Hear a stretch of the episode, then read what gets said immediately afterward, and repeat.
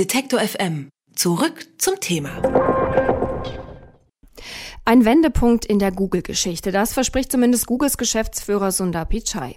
Gestern hat der Konzern seine Pläne auf der jährlichen Entwicklerkonferenz in den USA vorgestellt. Wirklich neu sind die angeblichen Innovationen allerdings nicht, sagen die Kritiker. Ein smarter Lautsprecher und Chat-Apps, nichts, was die Konkurrenz nicht schon längst entdeckt hätte. Google, so die eigene Aussage, mache zwar das Gleiche, aber besser. Google will mehr als nur eine Suchmaschine sein. In welche Richtung der Konzern steuert, darüber spreche ich jetzt mit Jörg Wirtgen. Er ist Ressortleiter beim CT-Magazin. Schönen guten Tag, Herr Wirtgen. Hallo. Mit welchen Innovationen hat Google denn bei der Konferenz überrascht oder kann man da überhaupt von einer Überraschung sprechen? Wir haben eigentlich mit neuen Smartphones oder sowas gerechnet und von daher äh, ist es schon eine kleine Überraschung. Ähm, Google will ja lernende Maschinen erschaffen und spezielle Computerchips, die sollen dies ermöglichen. Was hat es denn mit diesen neuartigen Chips auf sich und wie verändern die möglicherweise unseren Alltag? Zu den Chips selber, diesen TPUs, hat Google ganz wenig verraten und wie die das technisch jetzt eigentlich umsetzen mit ihrer KI, das ist eigentlich zweitrangig. Also das ist, wie groß jetzt deren Datacenter sind, das äh, ändert, glaube ich, nicht die Welt. Das Spannende daran ist, dass Google ganz viel daran arbeitet, natürliche Sprache oder eben die natürlichen, natürlich sprachlichen Fragen, die man hat, in irgendwelche äh, Bezüge zu setzen. Und, und das ist dann schon spannend. Also Google versucht, äh, natürliche Sprache zu verstehen und dann entsprechende Informationen zu liefern und Fragen beantworten zu können. Das klingt wie Science Fiction, also so wie man in Science Fiction Filmen mit dem Computer redet und der weiß einfach, was man meint. Genau an so einer Technik arbeitet Google. Das kann den Alltag verändern. Das erfordert aber noch ganz, ganz viele Schritte. Also wenn man einfach in seinen Raum rein sagt, Google, mach mal das Licht an, dann ist es der erste Schritt, dass man so ein Gerätchen da stehen hat, was einen versteht. Dieses Gerätchen hat Google jetzt vorgestellt. Das soll im Sommer dann auch irgendwann kommen. Aber natürlich braucht man noch die Technik, dass überhaupt der Lichtschalter per Computer bedienbar ist. Und das ist, das kann Google natürlich nicht einfach so erfinden. Von sowas sind wir noch weit weg. Das Spannende an der Geschichte ist eher, wie konzentriert Google tatsächlich so ein Gespräch mit einem selber aufnehmen kann. Es gibt ganz viele Kontextinformationen, die Google kennt. Ein Beispiel war, man sagt, ich möchte gerne ins Kino gehen und äh, dann schlägt Google ein paar Filme vor, die in Kinos in der Umgebung laufen, soweit so gut. Und dann sagt Google, ich will mit meinen Kindern dahin.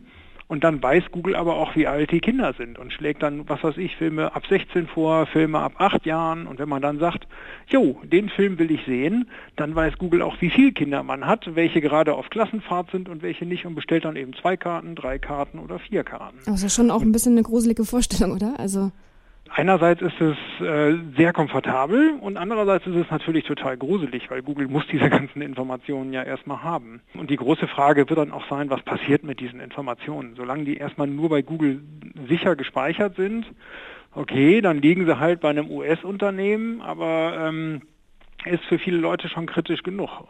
Und solange Google selber die Daten sozusagen nur für Werbung auswertet, kann man mit leben. Also ist schon unangenehm, aber naja, man kann es eben auch selber entscheiden, ob man das alles haben möchte oder nicht. Aber mit so einem Rechner zu reden und der weiß so viel über einen, ist in der Tat ein bisschen eine gruselige Sache. Und es droht natürlich ein bisschen Gefahr, wenn diese Daten in die falschen Hände geraten. Und das lässt sich jetzt noch so überhaupt nicht abschätzen. Bisher ist nicht bekannt, dass Google die Daten absichtlich verkauft oder auch angegriffen wird, aber naja, das hat man schon über viele Unternehmen gesagt gesagt, bei denen es dann letztlich doch nicht gestimmt hat. Was denken Sie denn, wie sich Google in Zukunft weiterentwickeln wird? Ein großer Bereich wird natürlich Android bleiben. Android läuft auf Smartphones, den Bereich mit den Uhren wollen sie verstärken, den Bereich mit Autos und TVs wollen sie verstärken. Da wird man natürlich einiges sehen der ganze VR-Kram, also Virtual Reality, da will Google weiter was machen, wobei da noch nicht so richtig klar ist, inwieweit das jetzt mal ein spannender Bereich wird oder nicht oder auch für welche Anwendungsfälle das spannend wird. Aber in diese Richtung wird es gehen. Und Google versucht auch mal wieder WhatsApp-Konkurrent zu machen und Skype und Co. Sie wollen im Sommer ein Chatprogramm vorstellen und ein Video-Chat-Programm. Allerdings, naja, die Konkurrenz ist groß und mit den Hangouts haben sie es selber ja schon mal versucht und nicht so gut hingekriegt. Also ob sie da mit ihrem Allo genannten genannten Chat, also WhatsApp-Konkurrenten und mit ihrem Duo genannten Videokonferenzsystem irgendwie weit kommen, das werden wir sehen. Die Features sind jetzt nicht so zwingend, wenn auch ganz lustig, was sie da haben. Aber es ist ja, Sie haben es gerade schon gesagt, die Sachen gibt es eigentlich schon. Es sind ja im Endeffekt Kopien von Dingen, die es schon gibt. Ist das jetzt Ihrer Meinung nach ein verzweifelter Schritt, um jetzt quasi die Ideen anderer Unternehmen nachzuahmen? Nein, das ganz und gar nicht. Der ganze Alltag besteht ja daraus, dass wir mit irgendwelchen Geräten arbeiten, die nicht von dem ursprünglichen Erfinder sind. Es fahren nicht alle Autos vom allerersten Hersteller, es kaufen nicht alle Handys vom allerersten Hersteller, nicht PCs vom allerersten Hersteller, wir hören nicht den allerersten Radiosender, den es jemals gab. Also das halte ich für ganz normal, dass irgendwelche Firmen nicht mit Innovationen punkten, sondern bestehende Sachen in anderer Qualität zusammensetzen und versuchen damit am Markt erfolgreich zu sein. Also ich glaube, damit würde man zu kurz greifen, immer nur den aller, allerersten Erfinder und Umsetzer irgendeiner Idee für marktrelevant zu halten. Und wie ist das aber so, also was Innovationen bei Google angeht, haben Sie da das Gefühl, dass andere Unternehmen da Google möglicherweise bereits schon abgehangen haben? Also wie gesagt, ich glaube nicht, dass die Innovation an sich besonders interessant ist. Ich denke aber auch nicht, dass Google unbedingt abgehängt ist, weil sie einfach sehr viel mehr Möglichkeiten haben, auf ganz vielen verschiedenen Ebenen innovativ zu arbeiten. Also die versuchen eben das, was sie an Suchmaschinen-Know-how und, und Knowledge-Base-Know-how seit Jahren ansammeln, innovativ zu verknüpfen und dann eben in neue Dienste zu bündeln, mit denen die Leute irgendwie was anfangen können. Okay, das sagt Jörg Wirtgen vom CT-Magazin. Mit ihm habe ich über die Entwicklung bei Google gesprochen. Die haben Sie nämlich gerade auf der Entwicklerkonferenz in den USA vorgestellt. Und ich sage vielen Dank, Herr Wirtgen. Gerne, tschüss.